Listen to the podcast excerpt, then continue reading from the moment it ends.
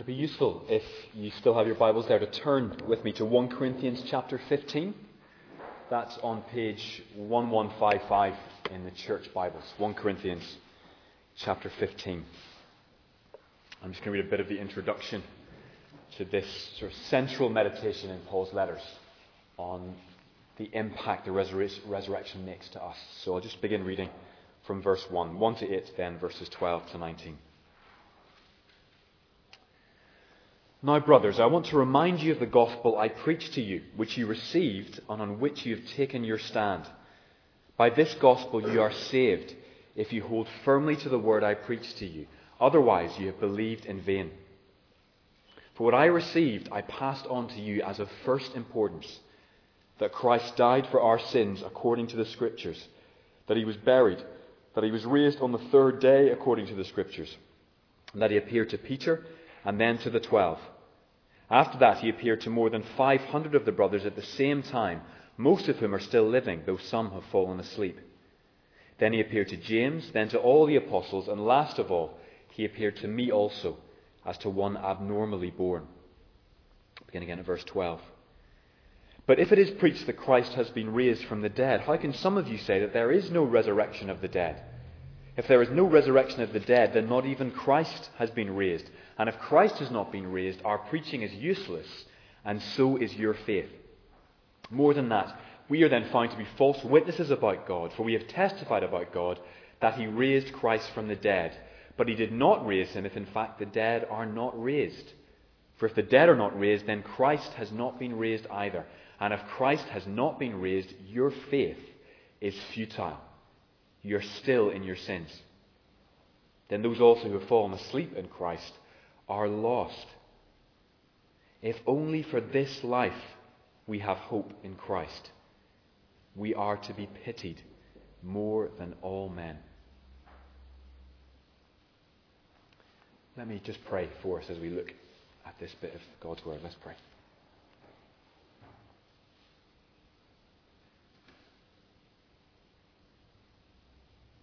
Father God, we confess tonight, Lord, we are exploring some of the heights of your word, Lord. Um, truths about your purposes, about your power, about the future of those who trust in you, Lord. Truths that we cannot hope to plumb in one evening.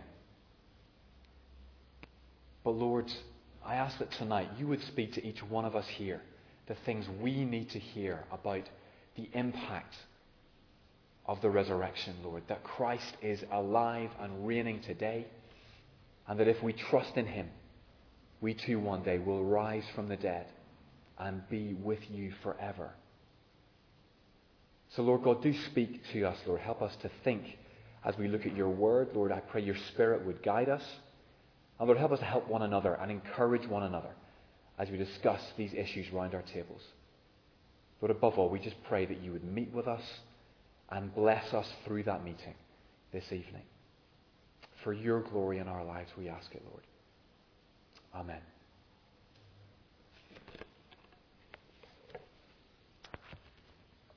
Well, sometimes some people find it helpful to um, read a book over Easter um, to sort of focus their thoughts. Um, I am reading a book over Easter. It's probably not deliberately chosen, but it did come out to me when um, I was preparing tonight. I don't know if anyone has heard of this. It's um, The Road, a novel by Cormac McCarthy. It was also made into a film recently with Viggo Mortensen. I've not seen the film, and I'm only halfway through the book, so please, if you've read it, don't tell me how it ends. But the, the premise of it, it's sort of a, a if you like, a post-apocalyptic setting in the sort of non-specified future when most of humanity has died. And um, there are hints that this is maybe to do with climate change, potentially. Um, but it's the story of a father and a son who remain nameless, struggling to survive in a world with no resources, where the few humans that are there are actually doing horrific things to each other. And it is an astonishingly bleak book. It's strange to say it's also a beautiful book. It is beautifully written. I think it is deeply honest about human weakness and the struggle of things like family love to survive in what is often a very hostile world. And as I'm reading it this week, I'm sort of asking myself, what is my attitude towards the future? This is one possible future Cormac McCarthy paints, a future of pretty much hopelessness.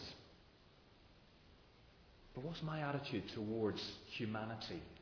My attitude towards my future? Am I a hopeful person when I get down to it? Or am I persuaded by the bleakness of McCarthy's vision? And as I sort of reflect on that, I think a lot of us have an ambivalent relationship with hope. On one level, we're deeply attracted to hope. We want to be hopeful people. And in recent history, we can see that. We can see at a time maybe like the late 19th, early 20th century in the Western world, it was more of a hopeful age. Things seemed like they were getting better.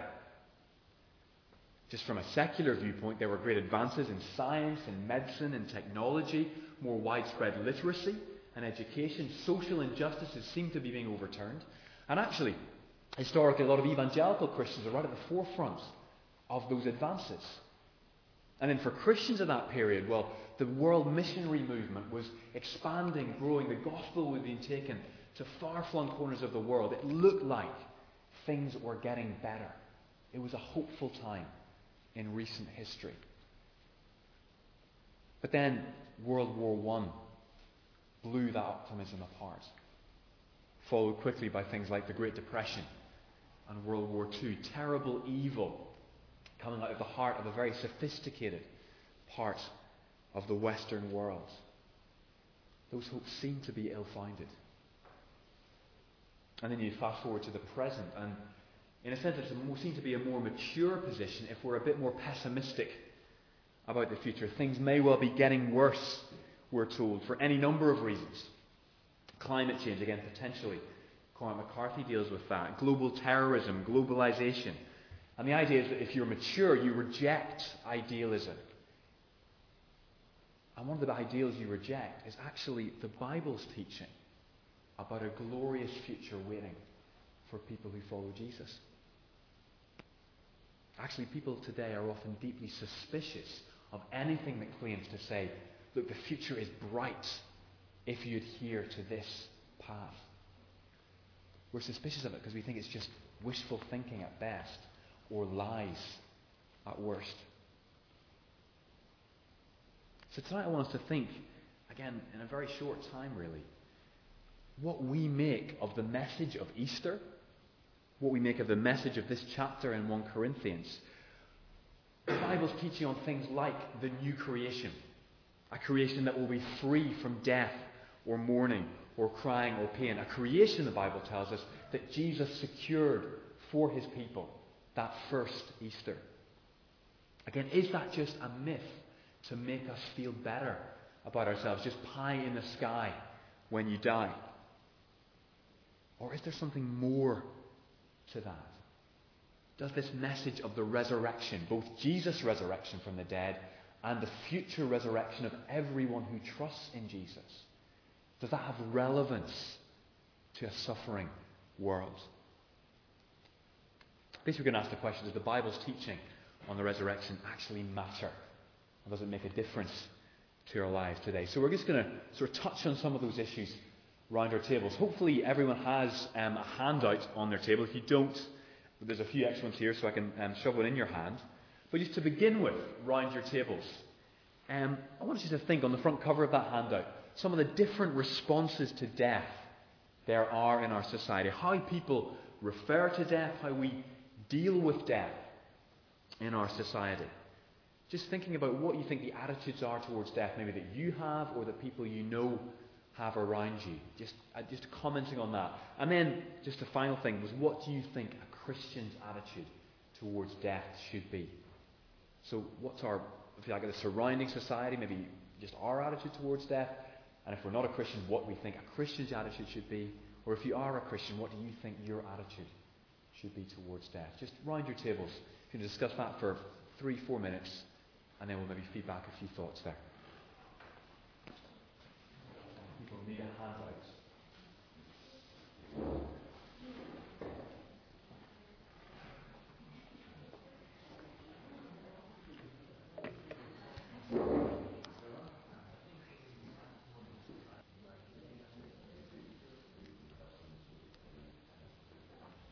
Okay, everyone, I realize we're dealing with some huge issues tonight. Um, we're touching on them, as I said at the beginning. But, um, yeah, I mean, attitude towards death, you think, sort of prevail today? And then what you think a Christian's attitude towards death should be? Any sort of things that came out of people's discussions. You can quote someone else boldly if you like. But, yeah, any things that came out of that that worth sharing.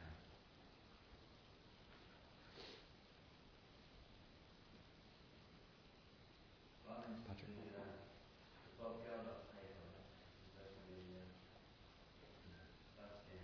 Yeah. Yeah.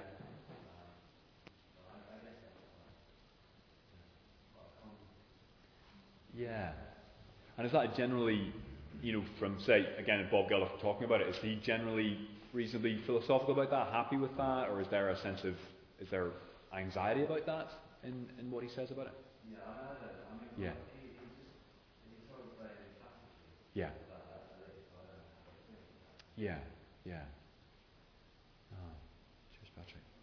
Yeah, I essentially, there's like a poem I read as a teenager which sort of scarred me for life in a sense. But um, Philip Larkin, if anyone's read his stuff, there's a poem called Aubade, which is kind of just a poem about him meditating on he was an atheist and thought that was it, he just would cease to exist at death. But that's just that's what terrified him. And again, essentially, as a as a young Christian, as I was then reading it, I thought, well, sure, that would be quite, you know, you just stop. That's not that scary. That's just, you know, you stop. But for him, interestingly, as an atheist, that was what terrified him about death. So it's just two people can have that position but react to it in quite different ways. Some reasonably happy with it, others find that terrifying.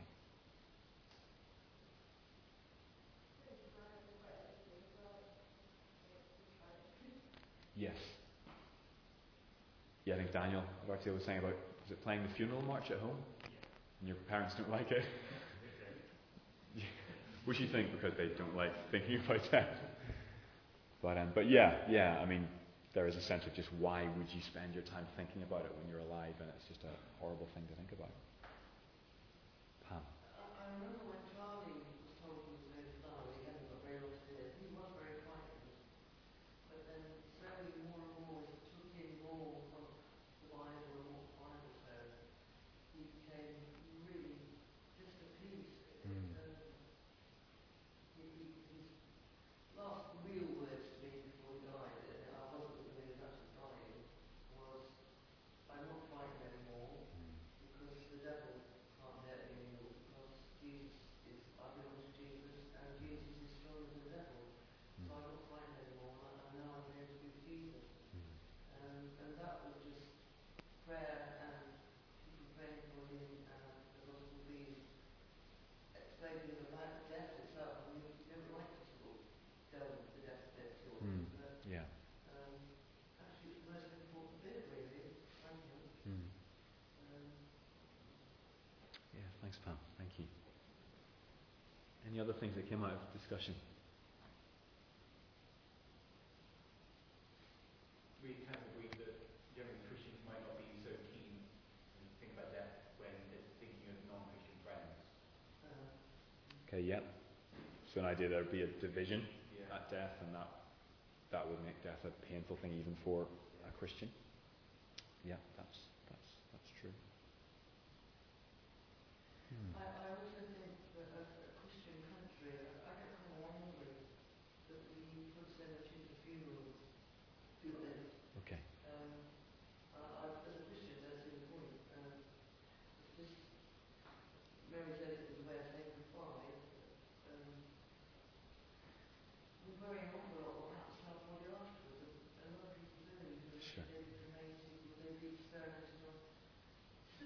the jacket that you were wearing in this world. It might Sure. Sure. but you know, thousands and thousands of pounds spent on funerals as well. Yeah. I mean, I guess it is. It's just it's different approaches, and again, it's funny because yeah, two Christians will differ very much on it. So as you say, Pam, you know, some will just say this is this not important. Other people would really want to have a time to, to reflect on the life to give thanks. Yeah, it's different. It's different. Sure, sure. Yeah. Well, I mean, I think in one sense, and, and you were, were touching on aspects of this tonight, something that struck me, I was reading in the summer um, a biography of um, sort of a Christian apologist who was sort of big in the 70s and 80s, so some of you might have heard of him. But um, Francis Schaeffer. And um, I was just struck by the end of the book. Schaeffer died of cancer. Um, and his daughter talking about his attitude to death and to life. And actually, Schaeffer argues that he was, he was very much an Orthodox Christian, believed in the resurrection from the dead, believed that he didn't have to fear death because he was trusting in Jesus. But actually, he also believed as a Christian, we should hate death. Death should actually get to us. He didn't hold the position we should be very resigned to it or calm about it in one level. I just want to read what his, his daughter says. Again, you might not agree with it, but I think it's quite a powerful viewpoint. His daughter writing about um, Francis Schaeffer. His view of death and his own death was having confidence that life matters and that the world matters, that life and existence is something real, true, and eternal, and is not going to just disappear into thin air. Because of that, you fight to live, and because of that, you need to go out and carry on the good fight. You do matter, and God does exist. So you put your hand to the plough, you work and you struggle. You do what you can in all different areas with passion. You don't sit in a corner somewhere and wait to die. You don't embrace death. You see death as a terrible, terrible enemy. What you look forward to is not death, but the second coming of Jesus. You're longing and working for that. Contrary to what people say, that you can't take anything with you, yes, you do take your work with you. It's a biblical teaching that what you do matters and will continue on into eternity, building houses, walls, and hiking paths in the whole of human existence. So you live with energy. I guess that position was the sense of death being an enemy. For the Christian, just as it's the enemy of all humanity. That's one of the reasons why death is terrifying. It seems to defeat humanity and all our efforts. Now, of course, for the Christian, the great news is that death is a defeated enemy. But actually, the Apostle Paul does refer to death as an enemy that Jesus came to destroy. If you want to turn to verse 25 of 1 Corinthians 15, just to read what Paul writes there. Verse 25, talking about Jesus. For Jesus must reign until he has put all his enemies under his feet. The last enemy to be destroyed is death. And a sense that the, the final blow has been dealt to death at the resurrection of the first Easter.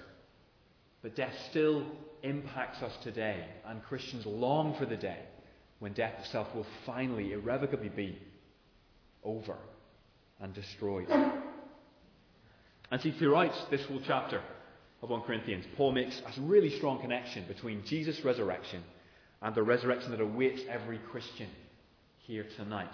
And specifically, he makes connections between Jesus' resurrection body, the body Jesus rose from the dead with, and the body that every Christian will have in the resurrection. This is sort of touching on massive things here, but let me just read verses 20 to 23 and for us. Paul writing again, but Christ has indeed been raised from the dead, the first fruits of those who have fallen asleep. For since death came through a man, the resurrection of the dead comes also through a man. For as in Adam all die, so in Christ all will be made alive, but each in his own turn. Christ the firstfruits, then when he comes, those who belong to him. So just coming from that, I want us to spend a bit of time again in our tables. If you want to open your handouts, there's just a few references there to the gospel accounts of the resurrection of Jesus. Probably best just to allocate those to different people around your table and just get them just read out in maybe quick succession and then what do we learn about Jesus' resurrection body from these passages? Because Paul seems to say there's a strong connection between Jesus' body when he rises again and the body we will have if we're Christians here tonight and when we rise again. So, two bits of Luke, three bits of John. Read that around your tables. And what do we learn about Jesus' resurrection body from those passages?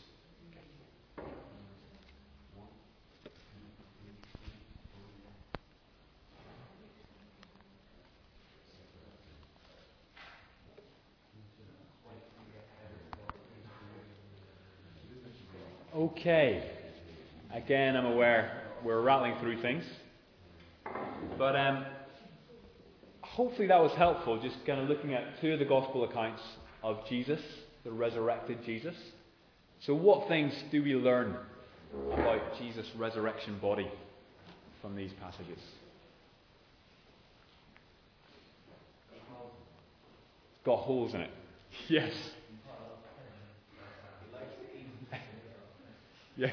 Well, I, I, I keep, I, I've got my interpretation of it somewhere, but it is from the bit where they question Jesus about if a man marries somebody and she died and they married, Yes. this is why it would be in heaven. I take it from that always, that people would have spiritual bodies. So, I just take Christ's resurrection a little bit from that, but Mary the body is invisible, so, but, uh, I mean, what is that? You've got to cook. or, at least, or at least he cooks for his disciples and he eats. He does eat, yes. So, obviously, when you're young, but when you get older, it's the last thing you want is just body to get away. You, know, you, want, you still want to do these things, but you can't. Sure. Um, and it's corrupt, and the body is. Whereas, if we could be drawn up spiritually, what I always thought, we could be drawn up spiritually in God's Holy Spirit. And, and I just think that would be amazing. Sure. Absolutely amazing. You wouldn't care what we look like, we felt like. But that's where I've got my difference. Sure. So, so bodily resurrection doesn't appeal to you too much? No, right. Gotcha. So sorry about that. I think yeah, I think it probably is taught here, but but yeah. But Jesus' body doesn't have, doesn't seem to have a lot of limitations. Like you, our bodies have all these limitations. That Jesus' body can just appear in things like rooms and things like that. Like, it doesn't seem to have, it, it doesn't seem to be a limiting thing for Jesus' body. Yeah. I mean that is there is some quite striking things there about him able to, to appear in in locked rooms. Sorry, relationships.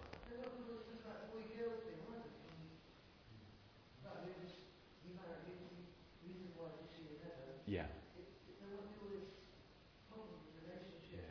Well, no, yeah, there does seem to be. Jesus is pretty clear. You know, there's not going to be marriage in heaven because marriage is a picture of God's love for His people. And actually, when we see God face to face, you know, we will have found the person we have loved our whole lives. Whether that was yes, so I think marriage is only a temporary thing, Jesus says, and the, our marriage to God is eternal if we're His people. But um, yeah.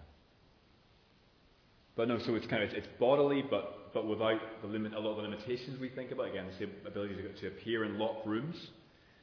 Um, but yeah, it goes to a huge amount. I mean, Jack I think said in our just he seems to eat a lot in the resurrection appearances. But it is this sense of actually really not letting disciples get away, just thinking he's just a spirit.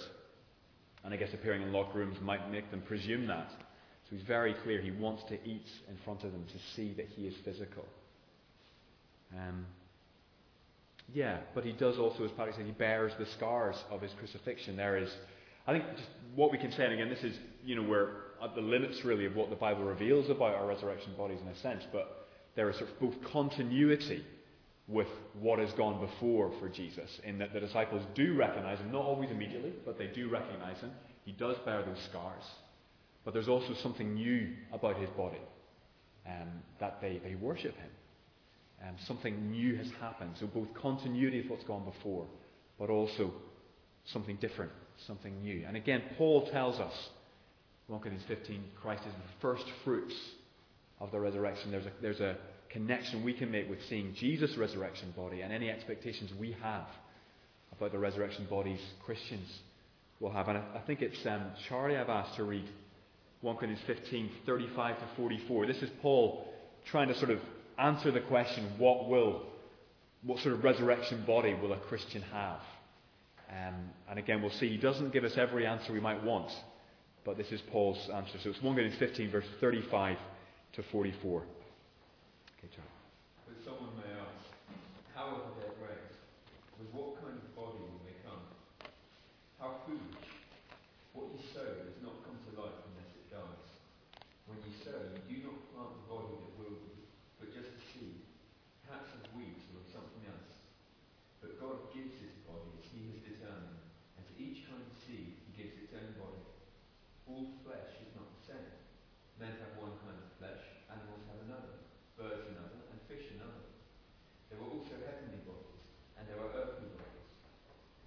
splendour of the heavenly bodies is one kind, and the splendour of the earthly bodies is another. The sun has one kind of splendour, the moon another, and the stars another. And the star differs from star in splendour. So will it be with the resurrection of the dead? The body that is sown is perishable, it is raised imperishable. It is sown in dishonour, it is raised in glory. It is sown in weakness, it is raised in power. It is sown a natural body, it is raised a spiritual body. If there was a natural body, there was also a spiritual body. Thanks, Charlie. Now, we're not going to look at this in any massive detail. I just want us to, to have read it and, in a sense, to challenge you to go away and reflect on it. Paul, Paul's clear. He says we can't know everything about the future, about the resurrection body we will have, and neither should we expect to here and now. But Paul's also clear that it will be glorious in the new creation for God's people.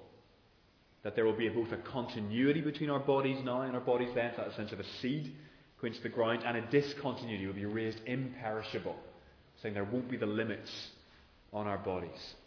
But the important thing I want us to grasp tonight before we move to our final little bit is it's something that historically Christians have gotten wrong, which is that we will have bodies in God's new creation. Easter does tell us that. Jesus demonstrates that on Easter Sunday.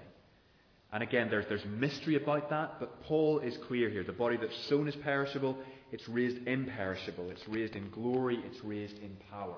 It will not be exactly like the bodies we have here, but it will be like Jesus' resurrection body. And when you read those gospel accounts of Jesus' resurrection, you're beginning to grasp tiny pictures of what having a resurrection body will be like. But again, that all maybe sounds not very relevant to today. So that just final thing to think about tonight, really, why the resurrection matters.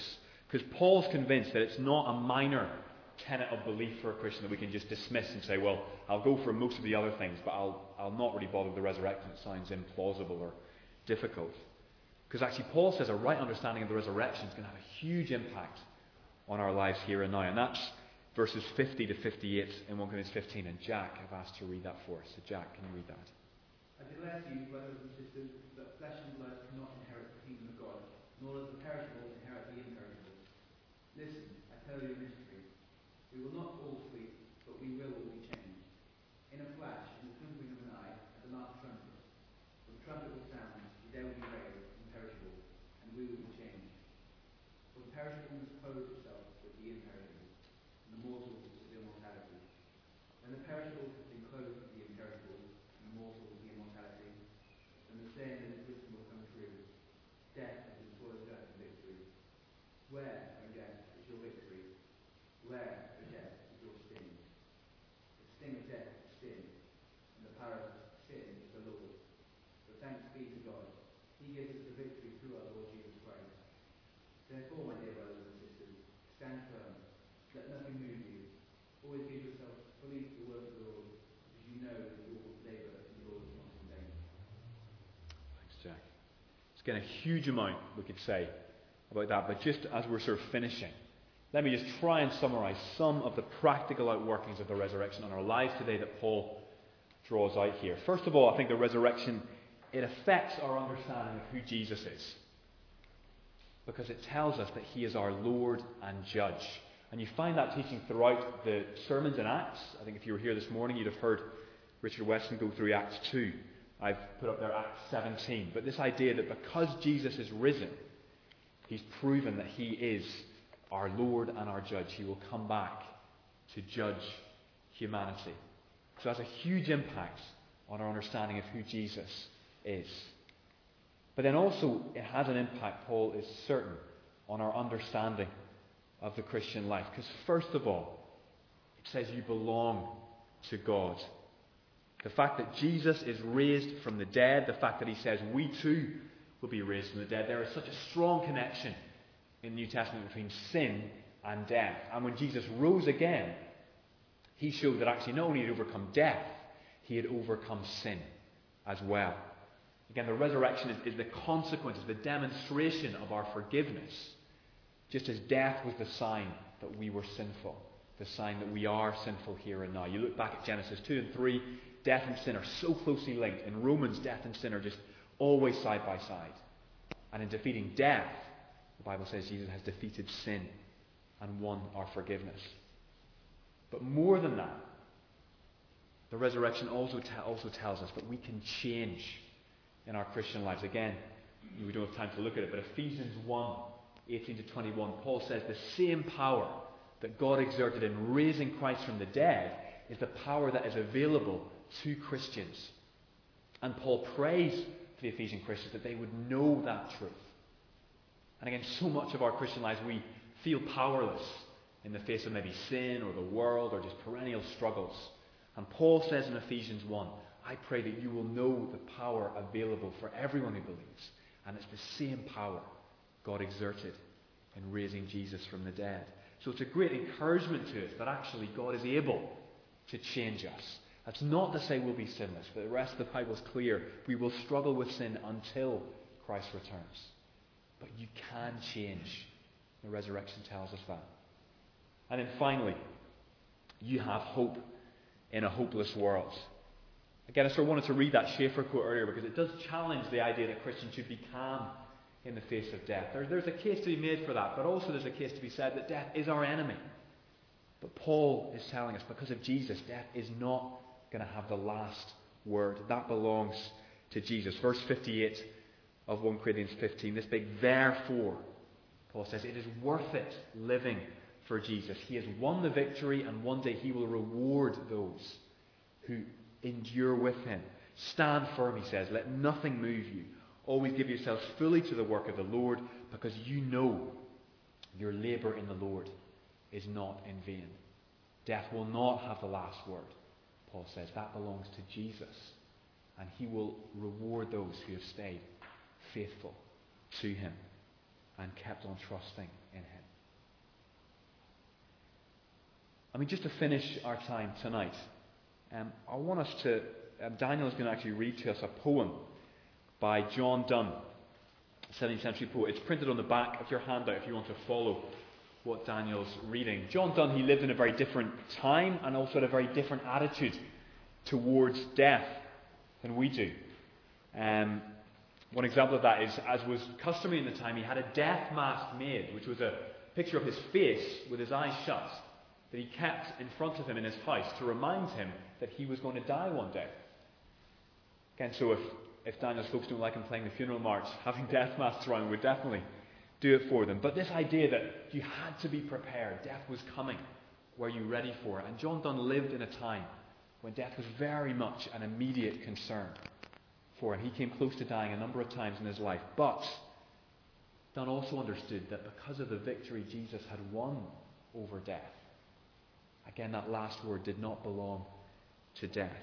And so he wrote this sonnet, Death, be not proud, if you like, to rebuke the fear he had himself of death and to rebuke the power of death. So, Daniel, would you mind reading that for us? Death, be not proud, though some called thee mighty and dreadful, for thou art not so. For those whom thou thinkst thou must overthrow die not, Lord death, nor yet canst thou kill me. From rest and sleep, which but thy pictures be, much pleasure, then from thee much more must flow. And soonest thou best men with thee do go, rested their bones and souls delivering. Thou art slave to fate, chance, kings, and desperate men, and dost with poison, war, and sickness dwell. And poppy or charms can make us sleep as well, and better than thy stroke. Why swell'st thou then? One short sleep past, we wake eternally, and death shall be no more. Death, thou shalt die. So let me just pray for us as we finish. Let's pray.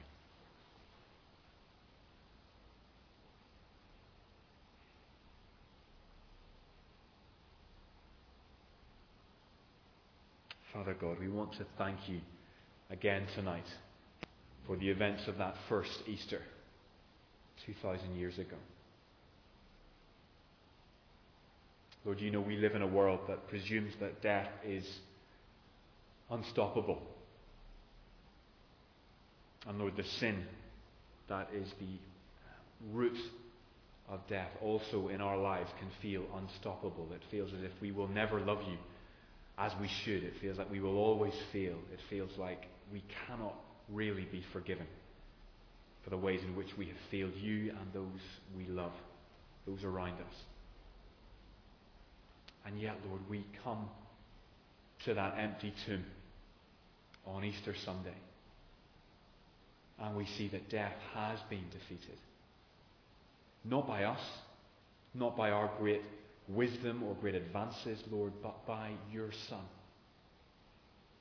By the living Lord Jesus, who reigns with you, Father, and who one day will return and bring everyone who trusts in him to reign with him in a new creation with bodies that are imperishable, that are glorious, that are like his.